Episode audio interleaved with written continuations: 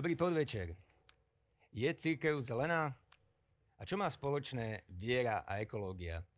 Tak týmto témam sa budeme venovať dnes v rámci našej diskusie v sérii Café Európa, ktorú pravidelne prináša zastúpenie Európskej komisie na Slovensku. A ja si myslím, že sú to naozaj uh, dôležité a veľmi zaujímavé aj aktuálne otázky. A som veľmi rád, že pozvanie do tejto debaty dnes prijali naši hostia, Tomáš Kuzár, koordinátor iniciatívy Kresťan na vidieku, Fórum kresťanských inštitúcií. Pekný večer. Pekný večer.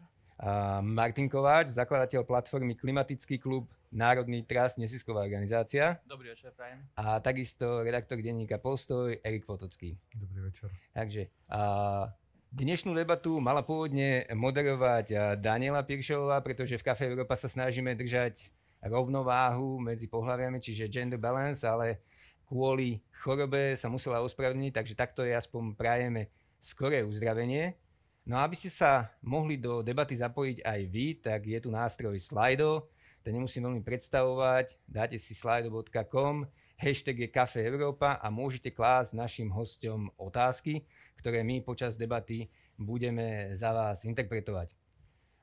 Vyzývam vás k tomu, aby ste diskutovali aj preto, nie len aby bola tá debata zaujímavejšia, ale máme pre vás pripravené aj zaujímavé ceny, tu ich vidíte na stolíku, takže tá otázka, ktorá bude položená nie anonymne, ale podpísaná menom a získa najviac lajkov, tak má šancu dostať niektoré z týchto cien z Kafe Európa, takže poprosím vás, kladte otázky, podpíšte sa a my vás následne oslovíme. Takže, dámy a páni, príjemný večer a poďme na našu debatu. Páni, uh, pápež František, svätý otec František je veľkým ambasádorom témy uh, zelenej, uh, klimatických zmien a čo všetko s tým môžeme spraviť, ako by sa malo ľudstvo uh, zachovať. Videli sme to aj v posledných dňoch počas jeho návštevy. Videli sme, že klasický papamobil uh, nahradil uh, auto, ktoré je uh, na elektrický pohon, čiže zelené. Takisto je autorom encykliky Laudato Si, ktorá sa venovala aj týmto zeleným témam a klimatickým zmenám. Taktiež sme videli, že si porozumeli veľmi dobre so slovenskou prezidentkou Zuzanou Čaputovou, ktorá sa tiež venuje klimatickým zmenám. No a aby toho nebolo vlastne málo, tak zelená téma je kľúčová, kľúčová otázka v rámci Európskej únie. Vidíme to vo všetkých programoch, ktoré sa momentálne predstavujú. Nie je to jedna zo stratégií, ale je to hlavná ekonomická stratégia. Čiže naozaj tých tém je veľmi veľa. Ešte nás čaká aj stretnutie v Glasgow, keď všetko pôjde v poriadku, tak by tam pápež takisto mal uh, vystúpiť. To znamená, že toto je veľká téma. A teraz tá prvá otázka na vás všetkých, ktorá bola vlastne na začiatku, že či je vlastne církev zelená. Ako to vlastne vnímate vy? Tomáš. Priorit, církev akože dlhodobo sa venuje tomu, aby život na, na, na svete prekvítal. Mm-hmm. Čiže všíma si človeka, všíma si to, ako človek pretvára zem, ako to už je v Biblii. A chce, aby človek napredoval a aby tento život bol dlhodobo udržateľný. Mm-hmm. Čiže možno to nenazýva priamo zelená, mm-hmm.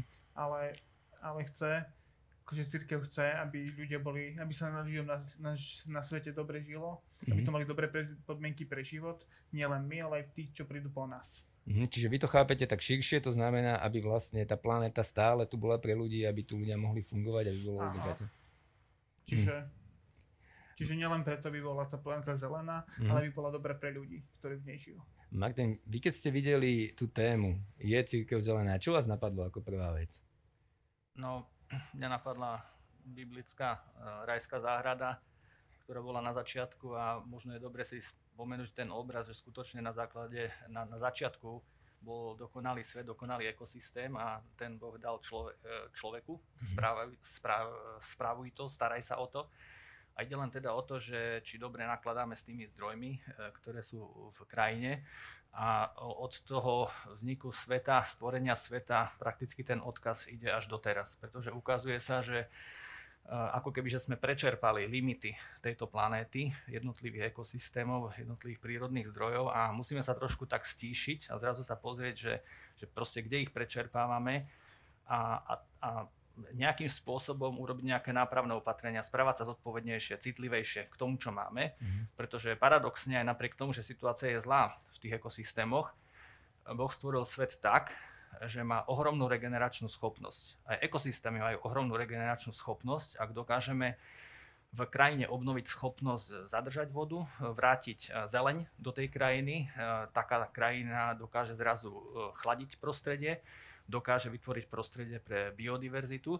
To znamená, že cieľavedomý a dobrý prístup, ktorý je citlivý aj k tým zeleným štruktúram krajiny, ale aj k potrebám človeka, aby bol zabezpečené jedlo a miesto pre život, môže byť v súlade. Ja si myslím, že to je takéto posolstvo, proste, čo církev môže pripomenúť a môže byť dôležitým ambasádorom v tomto posolstve. Mm-hmm. Čiže pripomenúť, že dokážeme to zmeniť, dokážeme Aha. to zvrátiť a spomente si, ako to bolo. No. Erik, uh, vy sa venujete aj týmto témam uh, vo vašej práci. Keď ste videli tému uh, Je církev zelená, tak vám napadlo áno, nie, možno? Podľa mňa áno, pretože tu by som asi nadviazal na kolegu, že mne pri tej otázke automaticky napadla správa o stvorení. Ako jednoducho od toho prvého dňa až po ten šiestý Boh tvoril svet a každý, každá tá kapitola toho stvorenia je uzavretá slovami a Boh videl, že je to dobré.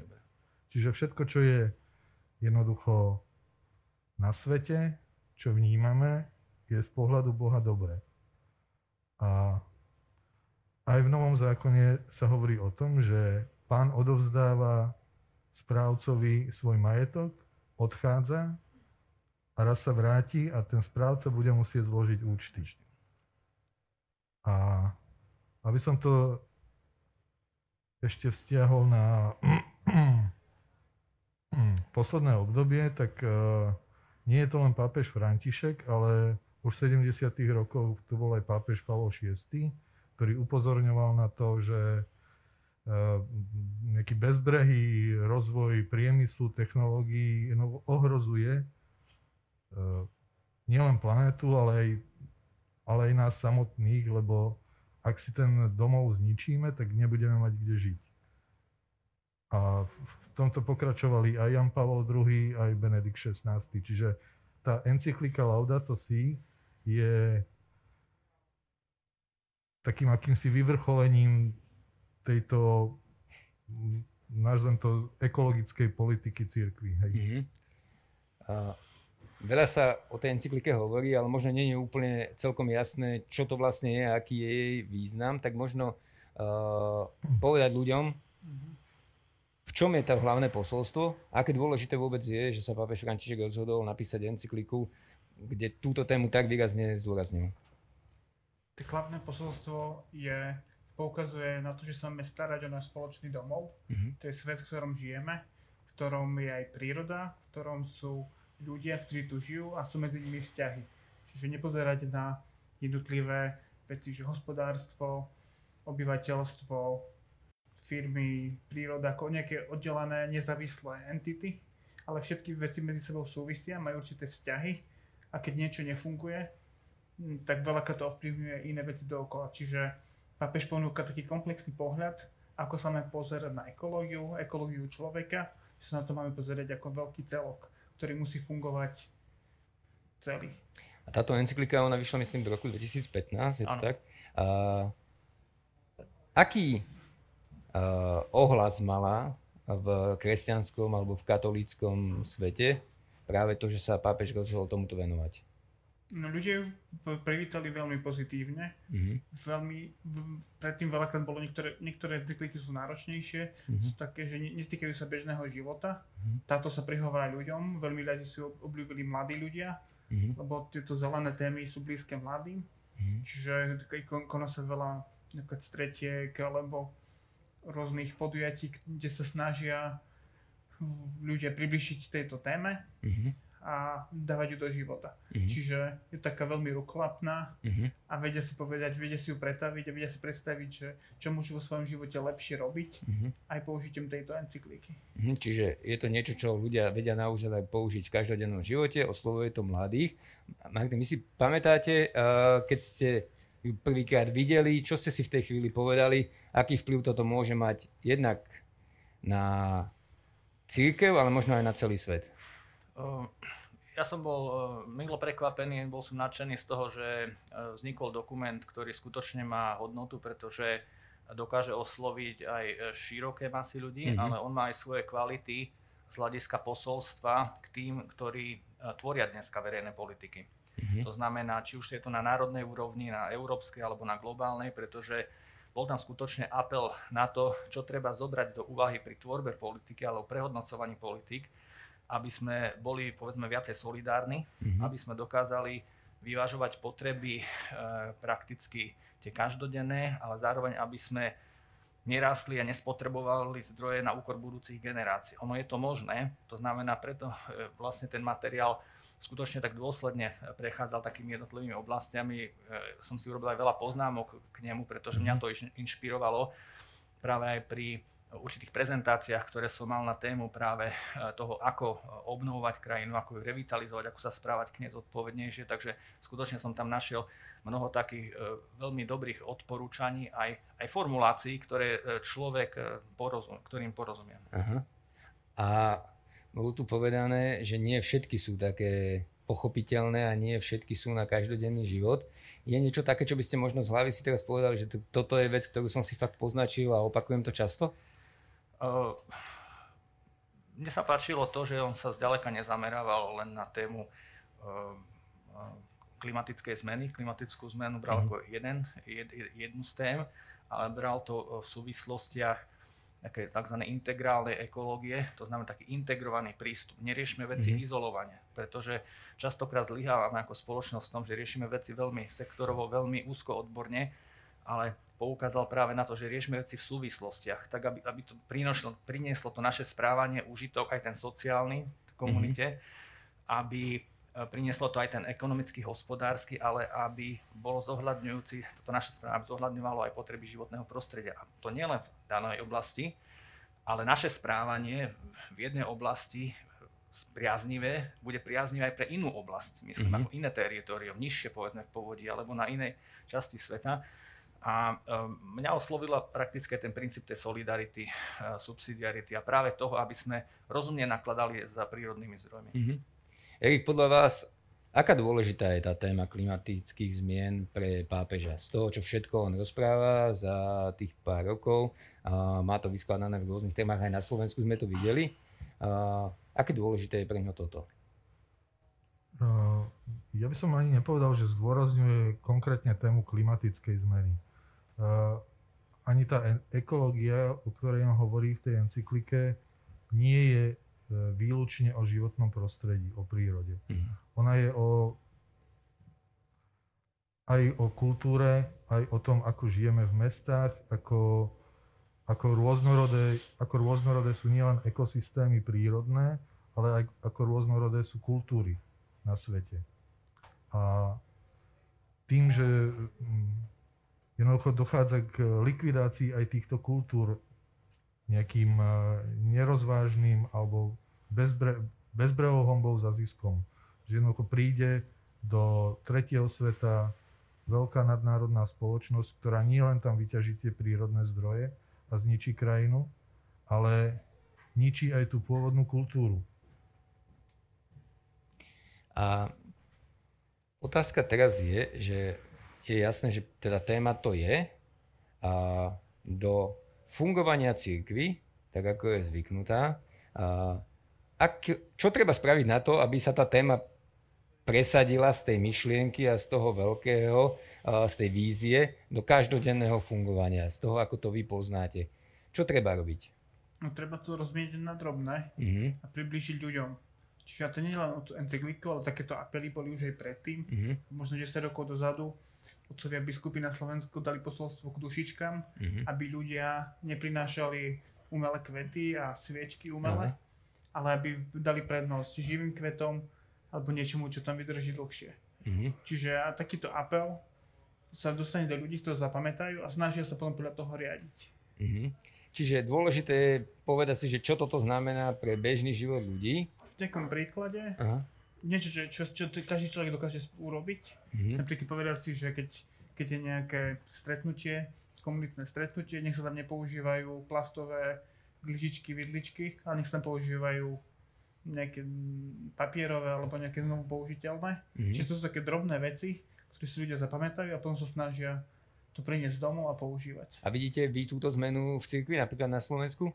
Áno, deje sa to už. Ako ľudia sú citliví na to, už keď vidia slámky, Aha. alebo keď vidia nejaký takýto jednorazový pohár, si to všímajú, alebo keď vidia, že niekde koš a nie je rozdelený na separovaný odpad, tak sú na to už veľa citlivejší. Uh-huh.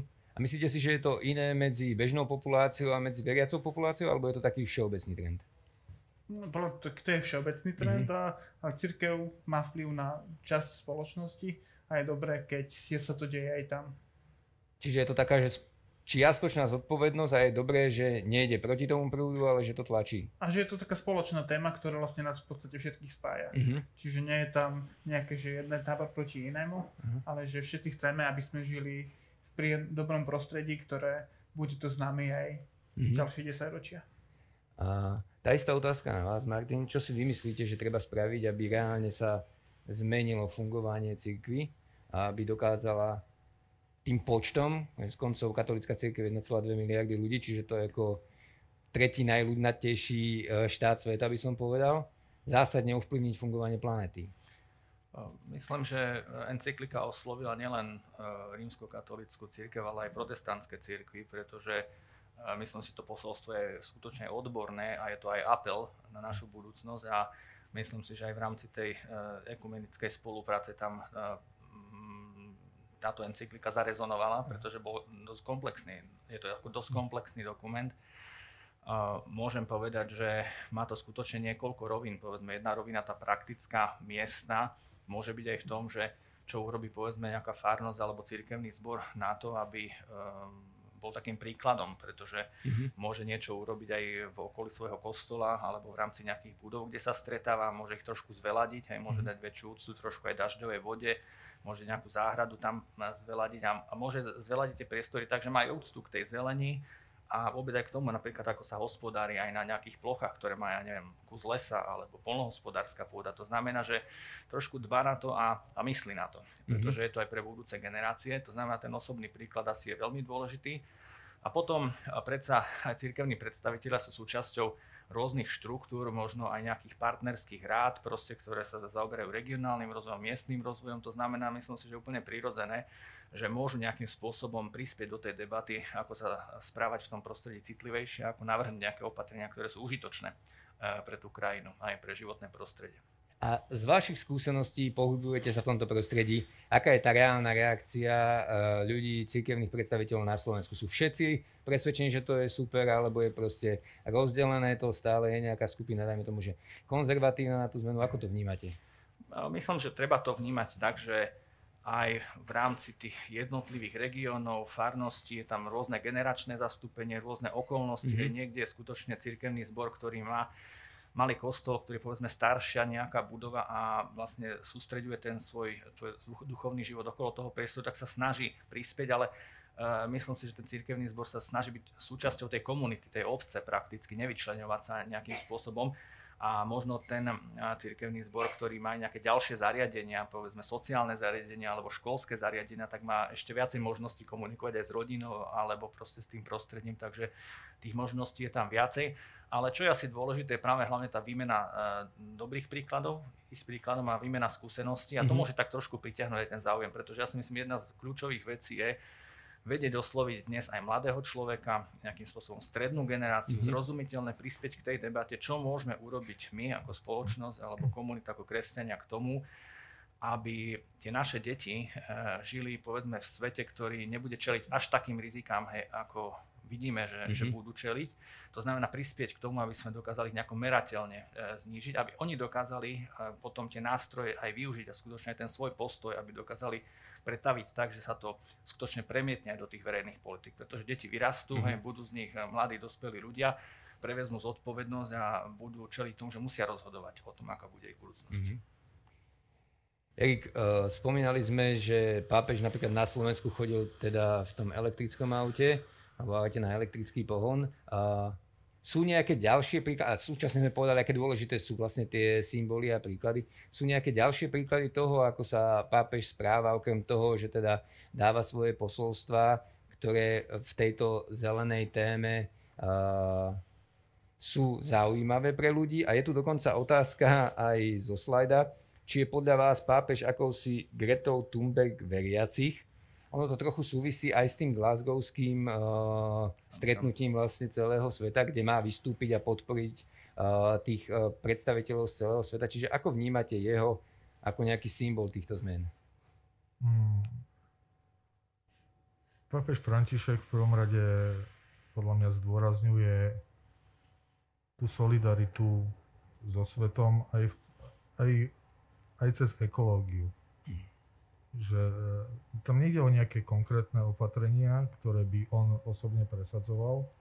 Teda solárne panely vo Vatikáne mm-hmm. zaviedol už Benedikt XVI. Mm-hmm. Ale skôr o tom, že, že stretáva sa s tými lídrami sveto, sveta a vie im akoby vie použiť ten jazyk tak, aby ich motivoval k tomu. Mm-hmm. A Čiže dôležité je vlastne ten jazyk, ktorý používa, nie je to, či bude jazdiť na takom alebo na takom aute, ale to, ako osloví tých ľudí, aby ich motivoval sa zmeniť, áno? Uh, áno, pretože uh, sám pápež nemá v tomto nejaké rozhodovacie právomoci v rámci celého sveta. On nemôže nariadiť všetkým katolíkom na svete, aby konali tak alebo tak v tejto veci, ale vie, vie presvedčiť tých ľudí, ktorí o tom politicky rozhodujú, aby k tým zmenám došlo. Aha. Je tu otázka, že súhlasíte s tým, že pre zmenu životného prostredia je podstatné nastavenie človeka a až následne technikality, čo konkrétne môžeme robiť preto, aby sa človek menil. A ja by som tú otázku Tomáš ešte rozvinul, pretože vy pôsobíte tou aktivitou na vidieku, kde možno, že tá životná úroveň nie je taká vysoká, mhm. dajme tomu, ako, ako v mestách, a tým pádom aj zmena životného štýlu a toho, ako žijem, nemusí byť vždy taká jednoduchá. Proste keď to stojí viacej peňazí, nie je to také jednoduché to spraviť, pokiaľ ich máte menej. Tak mňa by celkom zaujímalo, ako funguje tá zmena myslenia na vidieku. Mm-hmm. Čo funguje na tých ľudí, že si povedia, že OK, tak teraz nebudem kúriť uhlím alebo drevom, ale skúsim nejakú inú formu alebo inak sa budem správať. Tak čomu sa my hlavne venujeme, keď už robíme konkrétne s ľuďmi, sú napríklad semináre Zdravá záhrada, Aha. Kde, kde diskutujeme s ľuďmi a dávame typické praktické rady, ako si zvelediť svoju záhradu, Aha. ako tam použiť ruky permakultúry, uh-huh. ako, ako to robiť dlhodobo udržateľné. To je priestor na stretnutie, priestor na dialog a ľudí to zaujíma. Čiže uh-huh. radi prídu, chcú vedieť viac, lebo veľká to vidíme na vidieku, že ľudia prestali chovať nejaké, nejaké zvieratá už menej pestujú uh-huh. a veľa ľudí cíti, že by sa k tomu rado aj vrátila, uh-huh. ale potrebujú veľakrát nejaký impuls, alebo potrebujú vedieť, že aj iní to ľudia to robia a radi sa, k tomu zap- do, radi sa do toho zapoja. Čiže veľa pomáha diskusia, veľa pomáha, že tých ľudí je viac, že sme nejaká komunita, že sme nejaké hnutie, uh-huh. sa stretávame a to tak ľudí pozbudí, aby to robili. A potom to sa pridávajú aj tie zložitejšie témy, ako či, čím kúriť, alebo uh-huh. či mať elektroauto, nemať elektroauto, uh-huh. ale najlepšie to začína takou osobnou skúsenosťou v nejakých jednoduchých základných veciach. Čo je, čo je taký príklad že úplne tej bežnej prvej veci, čo tí ľudia zmenia v živote? Napríklad, že začnú niečo pestovať na balkóne. Na balkóne pestujú paradajky a potom si ich fotia na Facebook. Je to také niečo veľmi drobné, malé, ale toto akože naštartuje nejakú diskusiu. Uh-huh. Je to nenásilné lebo keď príde nejaké nariadenie z Európskej únie, tak veľakrát sa to človeku dostane len ne, nejaká pikoška cez média mm-hmm. a ľudia nemajú tomu vždy úplne dobrý postoj. Mm-hmm. Ale keď, keď to zažijú nejakým dobrým zážitkom pozitívnym a postupne sa k tomu sami dopracovávajú, mm-hmm. tak chápu, chápu súvislosti a radi sa zapoja, radi to šíria potom ďalej. A keď ste spomínali tie ťažšie témy, tak k tomu sa dá ako dopracovať, respektíve tam už čo potom zaváži, lebo zmena kotla alebo niečo to už není vec, že postavím si paradajku na, na tomto, na okne. tak tam závisí aj toho, aké majú praktické prístup k tomu. Aha. Čiže jedna vec je niečo počuť a druhá vec je, keď to podporuje napríklad tá obec, starosta, Mhm. že im dá nejaký informačný seminár, Mhm. alebo im pomôže vyplniť nejaké tlačivo. Mhm. Čiže musí to byť, je- jedna, jedna vec je mať k tomu veľmi jednoduchý prístup Mhm. a vedieť sa k tým, lebo tie, tie zmeny musia sa tým ľuďom aj nejakým spôsobom veľakrát aj oplatiť. Mhm. Pretože keď niekto žije na dedine a pre neho vymeniť kotol je neskutočne drahé, tak potrebuje aj nejakú pomoc zvonku. Čiže on by to aj spravil, ale pokiaľ by bola, dajme tomu, 50% dotácia zo štátu na zmenu toho, tak by sa na to inak pozeral, ako keď si to má celé zaplatiť. Mm, Určite. Ako ide o to aj, že niekedy by chcel, ale tie možnosti Mhm. nie sú vždy veľ- veľmi jednoduché. Mhm. A tá istá otázka, a Martin, na vás, možno, že ale v meste, alebo pre mestského človeka, ako zmeniť vlastne ten životný štýl, čo je dôležité pre ľudí? Tak eh, určite eh, sila príkladu, povedal by som v Mhm. Bratislave je, je cítiť prakticky, že aj eh, nový primátor sa snaží tú zelenú agendu, takú regeneráciu, prístup, hej, využívanie mestského lesa proste podporovať a cyklistiku, hoci sú to témy na dlhú trať Mhm. prakticky, ale myslím si, že mnohí primátori, starostovia sa o to snažia, aby vedeli to prostredie v meste zlepšiť. Ale e, ja by som zareagoval asi tak, lebo tá, tá prvá vlastne otázka bola, že ako zmeniť potom aj to životné prostredie Mhm. nejakým spôsobom a to sa týka tak mestského ako aj vidieckého prostredia. Paradoxne, stav životného prostredia je do veľkej miery výsledok verejných politik. Nie je to len o tom, Míša, ako ja som sa individuálne správal, ale e, určitých verejných politik a určitej kontinuity historickej, ktorá sa udiala v horizonte posledných 100 rokov, povedzme. Hej, že po druhej Verejné politiky to znamená ako keby to, čo štát robí, aby to, ľudia... čo štát podporoval, čo Mhm. bola jeho investičná Tak. priorita, čo bola jeho podpora z hľadiska nejakých hospodárskych činností. Mhm. Ja to len veľmi stručne poviem. Si predstavme, čo sa udialo po druhej svetovej vojne. Uh, prakticky zrazu uh, nejakým spôsobom krajina sa začala rozvíjať, potom to bol 48. rok, kedy zrazu sme nabrali určitý vývoj, skôr uh, tá socialistická etapa vývoja, ale pre, prečo to spomínam? Pretože krajina, ktorá bola nejako štrukturovaná, mala svoje historické štruktúry krajiny, aj z hľadiska zadržania vody, z hľadiska ekosystémov, sa začala ohromne meniť proste. To sa v priebehu 5-6 rokov desiatky percent krajiny vlastne zrovnali. To znamená, a po ďalšie, v ďalších e, 40 rokoch, 50 sme upravili 8000 km vodných tokov, poviem príklad. To sú obrovské zásahy a jedna vec sa k druhej ráta a v konečnom dôsledku to má potom to taký dopad, že zrazu niekde, kde zaprší, tak proste okamžite sa to zleje, sú povodne, a nejakým spôsobom v značnej časti územia sme odvodili. A vlastne až teraz v posledných desiatkách rokov zrazu zistujeme, že mení sa klíma, mení, zvyšujú sa rizika. Na jednej strane rizika povodní, rizika sucha, tak preto, a vlastne už my nie sme v tej fáze socialistického plánovania, sme samostatná krajina, vstúpili sme do Európskej únie, sme ovplyvňovaní e, politikou Európskej únie, ale máme samozrejme aj svoje ešte nejaké kompetencie. A teraz ide skôr len o to, že či dokážu tie politiky nejakým spôsobom pomôcť nám regenerovať to, čo v krajine má sa zregenerovať, Mhm. zlepšiť prakticky. Pretože pozrime sa na taký kataster nejakej obce skutočne na vidieku, 100 hektárové územie prakticky bez jediného stromu. Je síce fajn, že je tam tá produkcia, povedal by som nejakej eh, pšenice alebo čohosi, ale my musíme vrátiť do tej krajiny štruktúru. Musíme nejakým spôsobom... Čiže čo, stromy, uh, medze, proste, aby ľudia vedeli si predstaviť, čo je tá štruktúra. Áno, štruktúra znamená to, že 100 hektárové územie, čisté územie, není priaznivé, pretože častokrát sa deje to, že aj tá orba je tam povedzme po tej spadnici Uh-huh. a v systéme obehu vody potom vznikajú veľké rizika. Jednak tá voda odíde rýchlejšie, potom zase chýba, ale dochádza aj k erózii pôdy. To znamená, tak ako boli kedysi historické štruktúry krajiny, nejaké terasy, ktoré boli vtedy Mhm. zlikvidované, my musíme teraz v spolupráci farmára, obce, krajinného ekologa, architekta, projektanta pozemkových úprav, hydrologa, načítať tú krajinu a doplniť také prvky do tej krajiny, že budeme podporovať povedzme hospodárske procesy. Kľudne môžu pestovať rôzne plodiny, s tým vôbec není problém, ale bude sa to čítať tak, že časť, časť hospodárska bude prebiehať povedzme po vrstevnici, po 200 metroch sa to predeli skutočne tým pásom, alebo po, po nejakých 300 metroch. Už to nebude 1,5 km súvislý proste svah, ktorý ide dole a zrazu tam začnú pribúrať ďalšie prvky, to znamená nejaké zasakávacie pásy, pribude nám skutočne nejaký biokoridor, skutočne zo stromoranie, ale hlavne nebude to len teoretická disciplína, lebo to je napísané vo všetkých dokumentoch, našich Mhm. domácich, v európskych, My musíme vytvoriť také prostredie, že verejné inštitúcie, ministerstva, vrátane Európskej komisie sa tak zosúladia, že aj v takto poškodenej krajine vytvoríme komfortné podmienky na to, že dokážeme identifikovať tie úseky krajiny, kde včleníme tie nové prvky, ktoré nám prinášajú ten úžitok znižovania tých rizik, ale zároveň vlastne nielen, že znižujú rizika povodní sucha, ale podporujú obnovu tej biodiverzity, to je vlastne taká jedna z tých hlavných tém. A v konečnom dôsledku zistíme, že pridávaním týchto prvkov do krajiny dokážeme zvýšiť kvalitu pôdy, a dokážeme nejakým spôsobom ovplyvňovať aj ďalšie krajino-ekologické a klimatické parametre. Takže je veľmi dôležité, aby tie politiky boli navzájom zosúladené aj medzi rezortmi, aby prinášali v tom katastri ovce skutočne ten želaný efekt. Pretože paradoxne peňazí v systéme verejných alebo aj tých európskych je enormne veľa.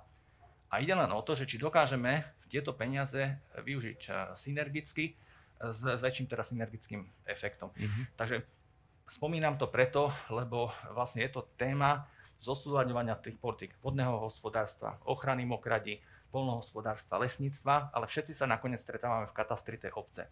A tá nejakým spôsobom potom aj zažíva buď nejaké väčšie rizika, nižšie, alebo nejakú sociálnu situáciu. Možno aj to, že ona je niekde nie nejakom, pri meste, ale tá obec, aj ktorá je síce niekde v regióne e, ďalej, má úplne rovnakú funkciu z hľadiska znižovania rizik proste ako nejaká obec, čo je blízko pri nejakom meste. To znamená, že pre nás je dôležité, že tú krajinu máme a musíme nejakým spôsobom rozumne plánovať s tými vodnými zdrojmi, ktoré sú a koordinovať činnosť aj tých farmárov, lesníkov tak, aby bola to aktívne obhospodarovaná krajina s tým, že nám dokáže priniesť užitok, ale aj dokážeme v tej krajine tie ekosystémové funkcie obnovať. To je vlastne tá hlavná téma Green Deal, vlastne obnoviť ten ekosystém, aby sa nám nezrudil, pretože to tomu hrozí hlavný aktér v tomto bude nakoniec kto? Tá obec, ten starosta, ktorý keď bude mať nejaký veľký problém, tak on je ten, ktorý to musí riešiť, keď sú tie záplavy a podobne. Čiže odkiaľ vznikne ten tlak na to, že my to tu musíme spraviť ináč?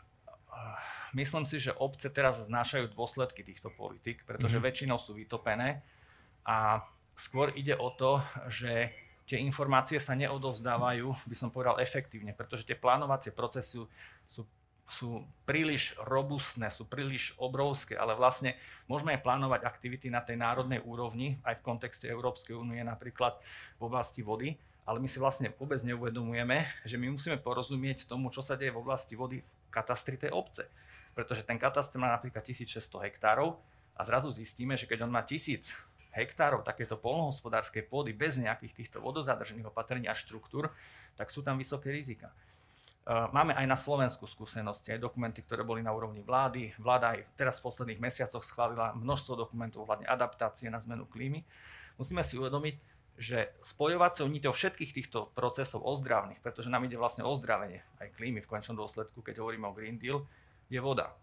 Voda prakticky cirkuluje v našom prostredí, dotýka sa tej obce, kde voda padá do lesného prostredia, polnohospodárskej pôdy, do zastávaného územia, odteka riečnou sieťou ale prakticky to, čo sa deje s tou vodou a za akých podmienok padá do toho prostredia, mm-hmm. až potom sa sformuje do toho povrchového otoku, ako keby, že sme to nevedeli uchopiť, ako keby sme tomu nerozumeli. Pričom je to úplne kľúčová možnosť, ako regenerovať prostredie a ako tie rizika znížiť. Takže je veľmi dôležité, aby sme vedeli tie procesy toho lokálneho vodného plánovania, regionálneho a toho národného vzájomne prepojiť. Aby to nebola len téma akože celoslovenská, mm-hmm. ale my to musíme zosobniť na tú pôdu farmára, polnohospodára, ktorý bude vedieť zrozumiteľne, že prečo potrebujeme hej, včleniť tam tie prvky modrej, zelenej infraštruktúry a prečo potrebujeme zvýšiť tú vodozadržnú uh, schopnosť krajiny, pretože bude mať viacej vlahy pre svoju produkciu. No, máme tu aj zase naspäť k praktickým veciam. Otázky úplne jednoduché. Ako by mal postupovať obyčajný človek, kresťan, aby žil udržateľne? Čo by ste odporúčali? Ak neviem, že či máte niekto chuť uh, z vlastnej skúsenosti povedať niečo. Uh, tak vlastne k tomu poviem, že v rámci Kresie na vidieku no. sme minulý rok k tomu robili takú aktivitu 40 dní Laudato Si, kde sme na každý deň pripravovali vlastne, štyri, sme pripravili 40 typov, uh-huh. čo človek môže robiť. Tak veľmi tak, také základné sú recyklovať, uh-huh. alebo snažiť sa nekupovať nové veci, ale nejakým spôsobom podporiť cirkulárnu ekonomiku, uh-huh. Že veľa vecí sa dá prenajať, požičať uh-huh. a tak ďalej. Čiže 40 dní Laudato Si sú veľmi pekné infografiky na každý deň. OK.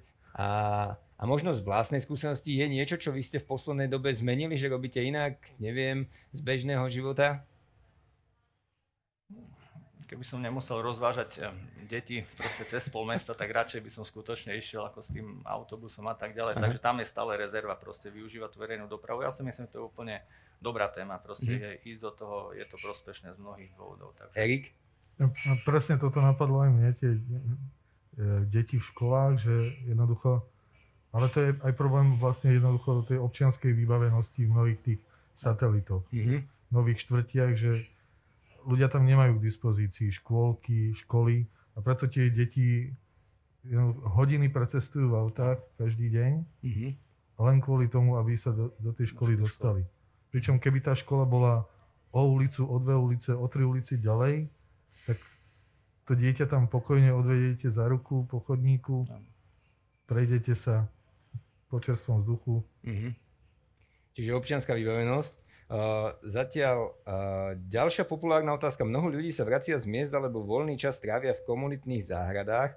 Podporili by ste viac takýchto projektov aj v rámci farnosti a tak by vzniklo vhodné prostredie na vytvorenie takej utopie, kde by ľudia žili v bratskej láske a v súlade s prírodou, ale v zásade ako keby viac komunitných záhrad. Čo si o tom myslíte? Určite áno. Čiže my že aktuálne bývame v Poprede. Mm-hmm. Vlastne tam teraz sa robila taká veľká anketa, že či by ľudia chceli v meste a pr- prvé miesto mala infraštruktúra druhé miesto mala zeleň. Aha. Že vlastne v celom meste ľuďom veľmi záleží na zelení, mať viac parkov, mať takéto komunitné záhrady. Mhm. Čiže teraz hľadáme spôsob, ako aby sa ľudia dali dokopy, aby sa niečo také podarilo reálne urobiť. Mhm. A Martin, vy ste spomínali uh, to oživenie vlastne toho prostredia. Súčasne mesta rastú a tento trend uh, je myslím nezvratný, to bude ďalej takto pokračovať. To znamená, že ako robiť tie mesta, asi tie komunitné záhrady to úplne nevyriešia, aj keď je to také, že vytvorenie nejakej komunity, aby sme nevytvárali len tie obrovské plochy, ktoré oteplujú to prostredie, ale aby to reálne mohlo fungovať. Áno, v tom je veľmi dôležité si uvedomiť, že v rôznych krajinách Európy sa tá agenda posunula do, do, do rôznej úrovni štandardu. V niektorých krajinách, napríklad Francúzsko, už keď sa stavia verejná budova a má napríklad plochu strechu, musí mať automaticky zelenú strechu. Mm-hmm. Dokonca, ak má nejakú stenu, ktorá je aktívne presilňovaná, tak podľa možnosti má zelenú fasádu, aby sa chladila tá budova práve aj vplyvom vegetácie, tak to vlastne aktívne. A myslím si, že naše mesta trpia aj z toho dôvodu, eh, že vôbec sme sa nevysporiadali, keď hovoríme o tepelných ostrovoch, o prehrievaní, o proste tej klíme, tým, že my sme vôbec neriešili manažment dažďových vôd. My sme riešili manažment dažďových vôd vyslovene len v rovine nejakého odvedenia do kanalizácie. Prakticky tým, že sa to odviedlo, tak to bolo pre nás komfortné. Ale zrazu zistujeme, že nám tá eh, voda v prostredí chýba v našich mestách, že sme na to akože zabudli. A to je problém 10 ročí. Vidíme mesta v Európe, ktoré tú tému dokázali zvládnuť. Pretože... Napríklad ako? Eh, vytvorili eh, oveľa viacej štruktúr na to, že nestávali eh, domy hneď pri sebe, ale automaticky rátali s tam, že tam musí byť nejaký pás aj pre ten strom, ktorý mm-hmm. robí to tienenie. To znamená, už od plánovania sa s tým rátalo.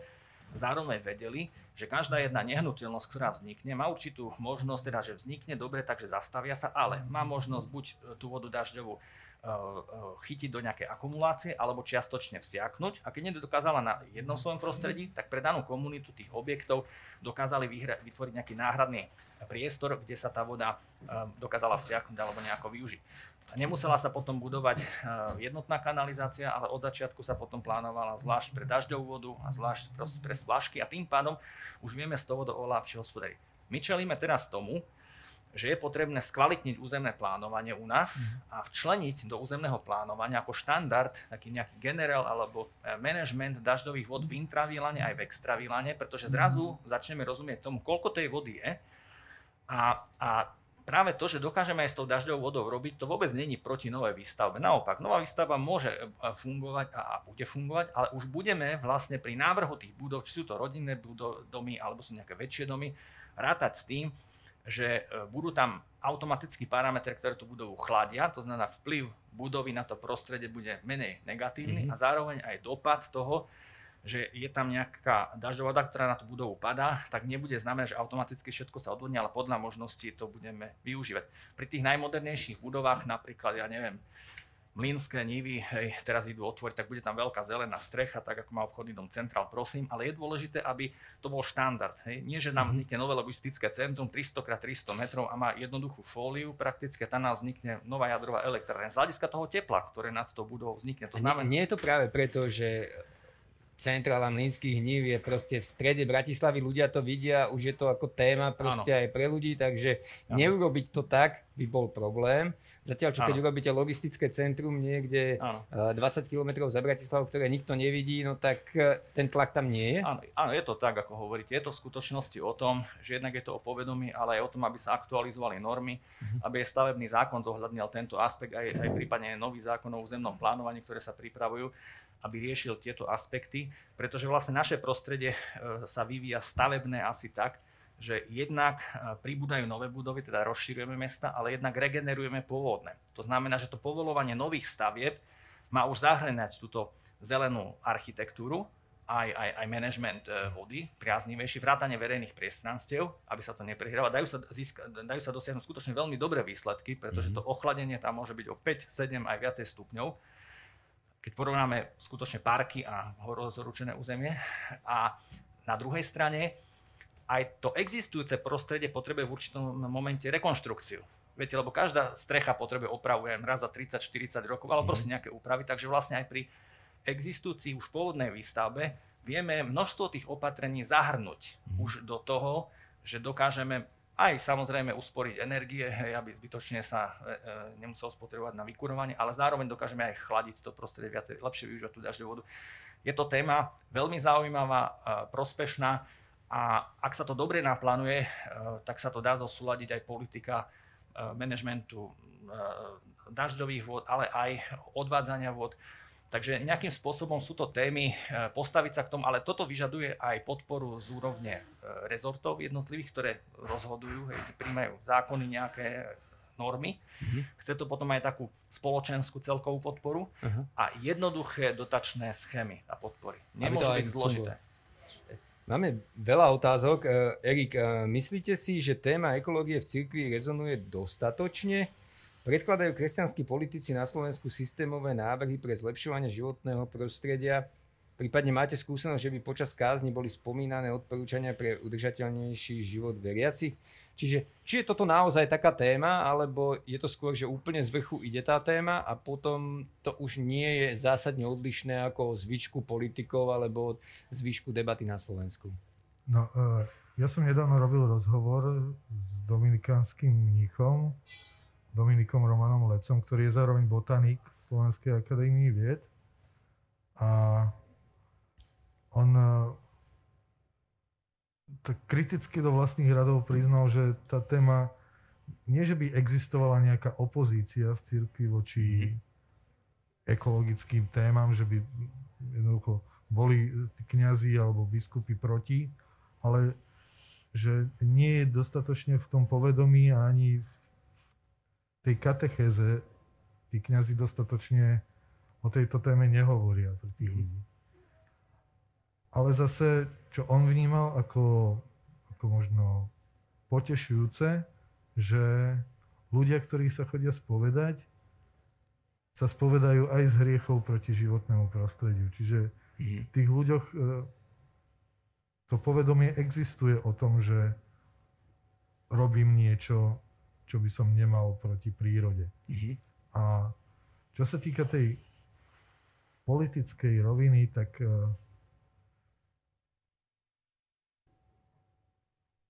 nespomínam si na nejaký konkrétny návrh, ktorý by súčasná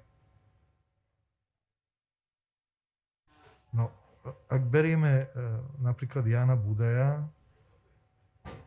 ako nominanta Oľano a Oľano ako konzervatívnu, prevažne kresťanskú stranu, tak v tejto rovine môžeme vnímať, že on je reprezentantom mm. tejto ekológie, ale vyslovene, že by... Že by to mal niekto ako politickú tému, zásadnú svoju, nie ako minister životného prostredia. Áno. Tak v takom prípade by to asi nebolo. Uh, Tomáš, mladí sa o zelené témy zaujímajú, dokážeme avšak zmeniť nastavenie staršej generácie, ktoré návyky nie sú vždy najekologickejšie. Uh, možno úplne, že vlastná skúsenosť, že ako to vnímate? Je to naozaj tak, že skôr tí mladší na to reagujú? Tak mladší, všetko sa šíri cez sociálne siete, asi že odfotia na Instagram, tak pre nich je to akože vec životného štýlu. Ale aj tí starší sa zapoja, keď vedia ako. Čiže pre mňa nemajú problém naskočiť to, len potrebujú mať tú informáciu, že ako separovať, ako, ako, ako robiť veci, než ako nepoužívať nejaké hm, savo, veľmi silné prostriedky na mhm. umývanie. Stačí, keď sa dozvie, že je nejaká alternatíva, tak podľa mňa nemajú problém po nej siahnuť, lebo musí mať tú informáciu. Uh-huh. Uh, Lucia sa pýta, myslíte si, že sú veriaci vo všeobecnosti dobrým vzorom pre neveriacich, čo sa týka starostlivosti a správania sa k životnému prostrediu? To moje doplnenie je, vidíte nejaký zásadný rozdiel v populácii medzi ľuďmi, ktorí sú veriaci a neveriaci, čo sa týka uh, prístupu k životnému prostrediu? Martin ono, viete, keď aj idete po ulici, neviete to hneď roz, rozlišiť. Áno, ja sa hlasím k tej cirkvi, hej, som kresťan. Niekomu to vidíte na očiach skutočne, alebo to cítite. Ale uh, myslím si, že je taká uvedomelejšia časť nejaká, mm-hmm. ktorá proste to vníma oveľa citlivejšie a skús, snaží sa to pretaviť aj prakticky do svojho správania, do nejakých priorit možno v ďalších rokoch života. Ale, ale myslím si, vzhľadom k tomu, že sme tak veľmi individuálni, mm-hmm. tak ľudia sa správajú skutočne s veľkým rozstýlom od ľudí, mm-hmm. ktorí vôbec ako na tom nezáleží, ale až po tých, ktorí skutočne úzkostlivo dbajú o každú vec. Ja by som na Margo ešte tej staršej generácie povedal, že myslím si, že tá staršia generácia častokrát čelí zmenám návykov, proste, ktoré tu sú v spoločnosti, mm-hmm. pretože určite od rodičov starých si pamätajú, ako ich vychovávali a prakticky na vidieku sa všetko spotrebovalo, takmer bezodpadovo sa fungovalo, ale tým, ako funguje teraz reťazce a všetko sa balí a preváža, tak zrazu čelia vlastne tomu, že ináč sa k tým potravinám nedostanú, ináč iba tak, že si ich kúpia prakticky, hej, hoci na vidieku kedysi skutočne sme fungovali veľmi, veľmi úsporne. Takže je, je to asi o tom povedomí, pretože myslím si, že ak dokážeme osloviť či už tú mladšiu alebo staršiu generáciu určitými dobrými, dobrými nápadmi, ako sa viem správať četrnejšie, vie to, vie to vojsť do povedomia. A myslím si, k tomu aj viacej takých kampaní, aj takých eh, prostriedkov, že mladý, keď to vidí skutočne z toho internetu alebo z toho mobilu, tak toho viacej osloví a až potom ako keby začal eh, nejakú tému viacej možno um, akcentovať. Takže mm. to je jedna z možností. A, a Tomáš, uh, to ma naozaj zaujíma, že vy napríklad veľa rozprávate o tých sociálnych sieťach a že ľudia si to teda fotia a tak. Uh, ten váš mindset je aký? Vy ste takisto veľmi aktívni na sociálnych sieťach alebo to len vnímate? Že beriete to, že to je ten nástroj, cez ktorý musíte komunikovať? Komunikujeme cez sociálne siete. Čiže má jasne Facebook, Instagram, yes. či nerobím to všetko ja sám, ale uh-huh. ten sociálne siete sú prakticky hlavný kanál tej komunikácie. Uh-huh. Čiže by to bolo aktuálne, aby ľudia to potrebujú takto vnímať. Aha. A aj vlastne, keď chce církev komunikovať, tak vlastne musí používať, a používa aj tento nástroj veľa. Mhm. Ja som presný opak, ja sociálne siete nepoužívam, používam e-mail proste ako pracovný prostriedok, ale už na toto nemám vôbec kapacitu. Naopak, hej, moje, moje deti áno.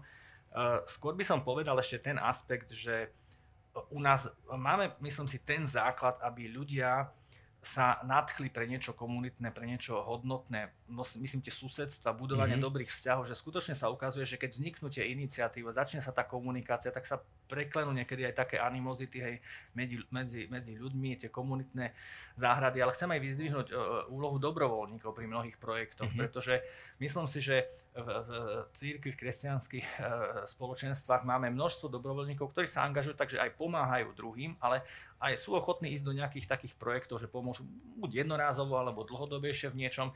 Sú rôzne projekty a nielen akože v oblasti klasického životného prostredia, ale spomeniem napríklad aj záchranu pamiatok na Slovensku. Mm. Je, je tu množstvo skúseností, ukázalo sa, že za tie posledné 30 rokov práve dobrovoľníci boli tí, ktorí ako keby zobrali na seba to bremeno, že sme tu mali spústu hradov opustených alebo mnoho pamiatok a častokrát to boli práve iniciatívy okolo tých dobrovoľníkov, častokrát aj ľudia z miestnych komunít, ktorí štartovali práve takéto projekty, že vo vlastnom čase si zobrali to ako určité posolstvo, že chcú to zachrániť, pretože sú to cenné e, dokumenty doby, majú stovky rokov tie objekty a hovoria nám niečo o našej histórii, o nás a častokrát sú to projekty, v ktorých úplne normálne sú, e, sú kresťania, sú zapojené aj miestne farnosti alebo cirkevné zbory a možno toto je taký ten prostriedok, kde sa dá ešte tá spolupráca do budúcna posilniť. Ja viem, prakticky sa toho zúčastnia. Od tej účasti na také dobrovoľníckej aktivite e, možno ma to aj ovplyvní v budúcnosti ako mladého človeka. To je tiež dobrý smer.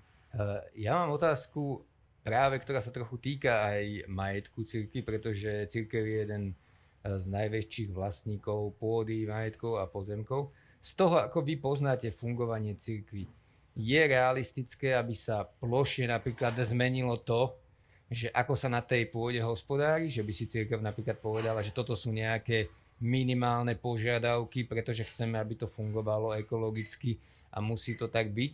Je vôbec církev schopná tak toto centrálne si povedať? Erik.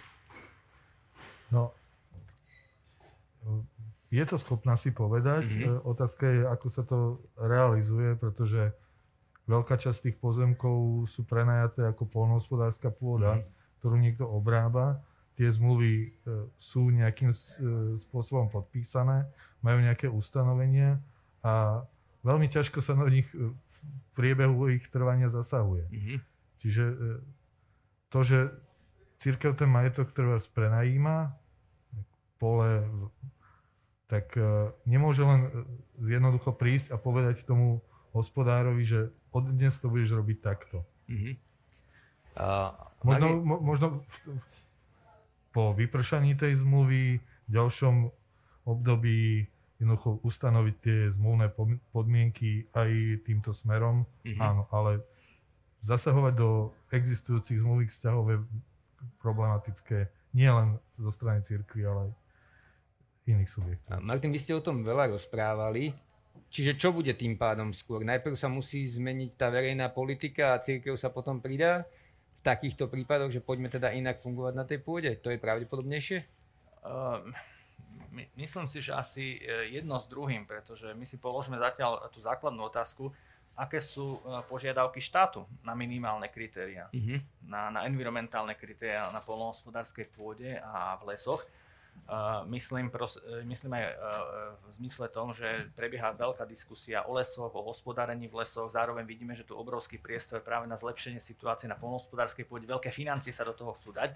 Ale častokrát aj tie veľké témy, veľké slova vlastne stroskotávajú na úplne tej jednoduchosti, že ako je to v, v, úplne na koncovke nastavené. Mm-hmm. Pretože aj tá, tá církev, církevný zbor môže prenájať tú pôdu nejakému farmárovi, áno, ale pokiaľ napríklad e, sú veľmi komplikované podmienky dodržať nejaké environmentálne kritéria, hej, a nemôžem zahrnúť do priamej platby stromorade, alebo nemôžem zahrnúť e, strom, tak sa potom pýtam vlastne, v čom je zmysel hej, tej európskej politiky, ak prakticky to, čo nám robí v tej krajine tú biodiverzitu, hej, neviem tam zahrnúť. A teraz zistujeme paradoxne, že je to častokrát problém ani, ani Bruselu, pretože on to definuje, že vy to môžete začleniť, tieto prvky. Čiže viem tam dať uh, tie stromy a viem stále tak, na to brať dotácie, ale... Áno, to som chcel povedať, že, že vlastne musí vzniknúť povedomie aj na, na pracovníkoch a na úradoch, ktoré príjmajú potom už tie rozhodnutia, že na, ako sa dávajú tie dotácie a za akých podmienok, že teda, že sú to veci, ktoré sa zahrnú do poskytnutia tej dotácie.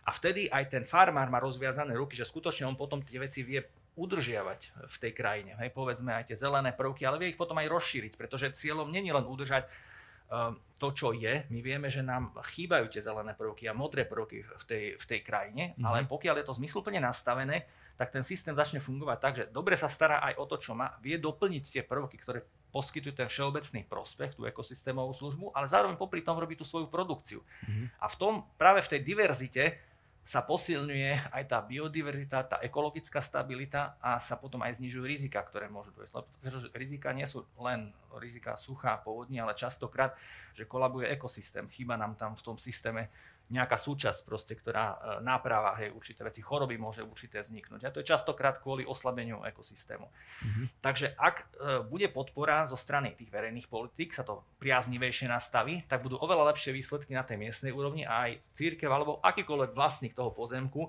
môže potom lepšie ovplyvniť tú politiku. Možno tu by som len na Margo toho povedal, že častokrát je problém to, že neboli doriešené ešte nejaké možno vydanie pozemkov v rámci reštitúcií, alebo keď aj boli vydané pozemky, Slovensko trpí ohromnou e, rozdelenosťou pôdy. Veľmi malé pásiky máme tej pôdy podiely, to znamená veľmi komplikované s tým hospodáriť, ale je nástroj, aj, aj ministerstva sa snažia, ministerstvo podohospodárstva vlastne prí, príjmeť určité nástroje, ktoré vlastne pomôžu hej, usporiadať nielen vlastnícke vzťahy, to sú tie pozemkové úpravy, mm. ale aj užívacie vzťahy v pôde, aby v tom bol poriadok. A to by boli vlastne určité motory, nástroje, ktoré pomôžu vlastne aj tým samotným farmárom robiť aj produkciu, ale zároveň aj starať sa lepšie o tú krajinu, aby to bolo trošku viacej v tej symbióze. A zároveň vytvoriť aj priestor pre mladých, lebo pretože my potrebujeme zahrnúť práve mladých, mladých farmárov, rodinné farmy, aby sa nebali ísť do toho, že si prenajmú tú pôdu. Možno do začiatku 5 hektárov, 10 hektárov, ale v skutočnosti oveľa viacej sa ich podľa mňa vráti do tej krajiny, keď bude vidieť, že tie podporné nástroje sú priaznivé. Viete, mm. že, že viem v tej krajine si nájsť to svoje miesto, hej, viem si tam nájsť tú svoju farmu, tú svoju činnosť, starostlivosť o krajinu a tým pádom my vlastne tých mladých pozveme do krajiny. To je kľúčové. Nastaviť mm. politiky tak, aby sme sa cítili a vrátili. A cítili dobre a vrátili sme sa do tej krajiny, pretože naša krajina potrebuje starostlivosť a tú starostlivosť potrebujeme o štruktúry krajiny obnoviť. Uh, Erik? Mm, práve do tých verejných politik ale vstupuje jednak to, že tie ministerstva, ktoré majú náplňať štátnu politiku, sa často sami medzi sebou nevedia zhodnúť na tom, čo chcú. A už len keď tu máme ministerstvo životného prostredia a ministerstvo pôdohospodárstva, ktoré sú často v rozpore, v mnohých veciach do toho vstupuje ďalšie ministerstvo dopravy a ďalšie a ďalšie. A ak sa pozrieme na kauzu dobytkár, ktorá identifikovala úplatky za 10 miliónov eur, tak tu vidíme, kde skončilo veľa tých peňazí, ktoré mali ísť na tieto politiky. Chcem to podporiť v tom, že keď to berieme ako téma e, církev, či je zelená církev a tak ďalej, ja si myslím, to, čo my potrebujeme, je spájania spoluprácu, pretože mm-hmm. církev vlastne apeluje na, na, na nejaký rešpekt vzájomný medzi ľuďmi, medzi susedmi. A myslím si, že my sme v takej dobe uh, frustrovaní, izolovane fungujeme, proste nechceme spolupracovať s tým, my potrebujeme tú spoluprácu. Tak ako susedia potrebujú. My potrebujeme spolupracovať navzájom. Obce, farmári, lesní hospodári, ministerstva potrebujú spolupracovať spolu. Pretože to je jediná cesta, ako nastavíte politiky lepšie. Napriek tomu, že je to tak kompetenčne nastavené, je veľký priestor na to, že ak každý z nás ustúpi, povedzme, taký malý, menší krok proste z hľadiska toho svojho, nazvem toho ega, hej, že ja presadzujem iba tú svoju tému, ale zrazu, keď ustúpime, my zrazu uvidíme, že konečným výsledkom toho nášho rozhodnutia je krajina, stav životného prostredia a podmienky, za akých tí ľudia v tej krajine fungujú. To znamená, dá sa skutočne urobiť veľa, keď komunikujeme navzájom a dokážeme prijať uh, dobrú novelu zákona alebo mhm. nejakú lepšiu, ktorá proste čosi ošetri, čo doteraz nebolo ošetrené, alebo častokrát zväzuje normálnemu fungovaniu v krajine to, že v nejakom zákone, v nejakom paragrafe je tam nejaký odstavec a ten skutočne komplikuje situáciu, proste lebo nevedia to vyriešiť, kopec papierov musia riešiť, administratívne záťaže.